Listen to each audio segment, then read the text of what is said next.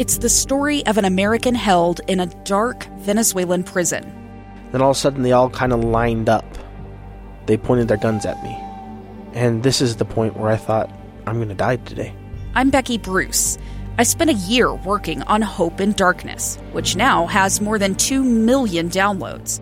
Find it on kslpodcast.com or wherever you listen to podcasts.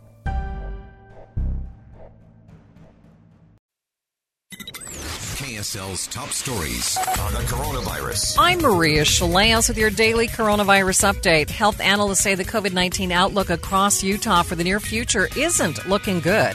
Researchers are combing through sewage samples and they are finding the rate of viruses in the sewage is going up steadily.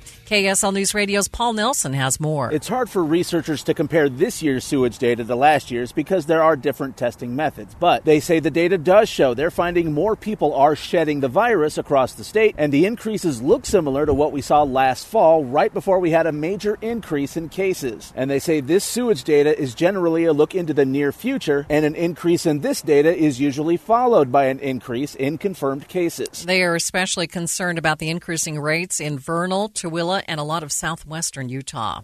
The CDC is now asking unvaccinated people to not travel this Labor Day weekend. They are citing the surge in COVID 19 cases largely driven by the Delta variant. CDC Director Dr. Rochelle Walensky says that everyone, even the vaccinated, should wear masks while traveling indoors as well.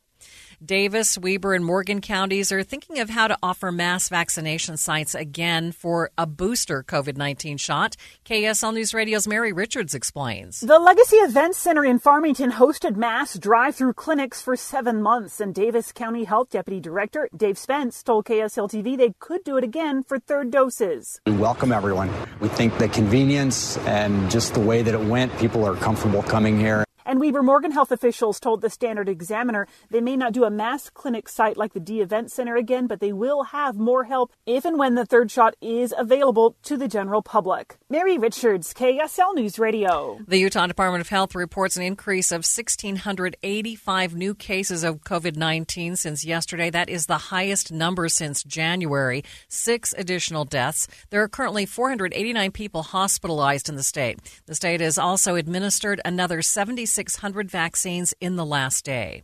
With your daily coronavirus update, I'm Maria Shilaos, KSL News Radio.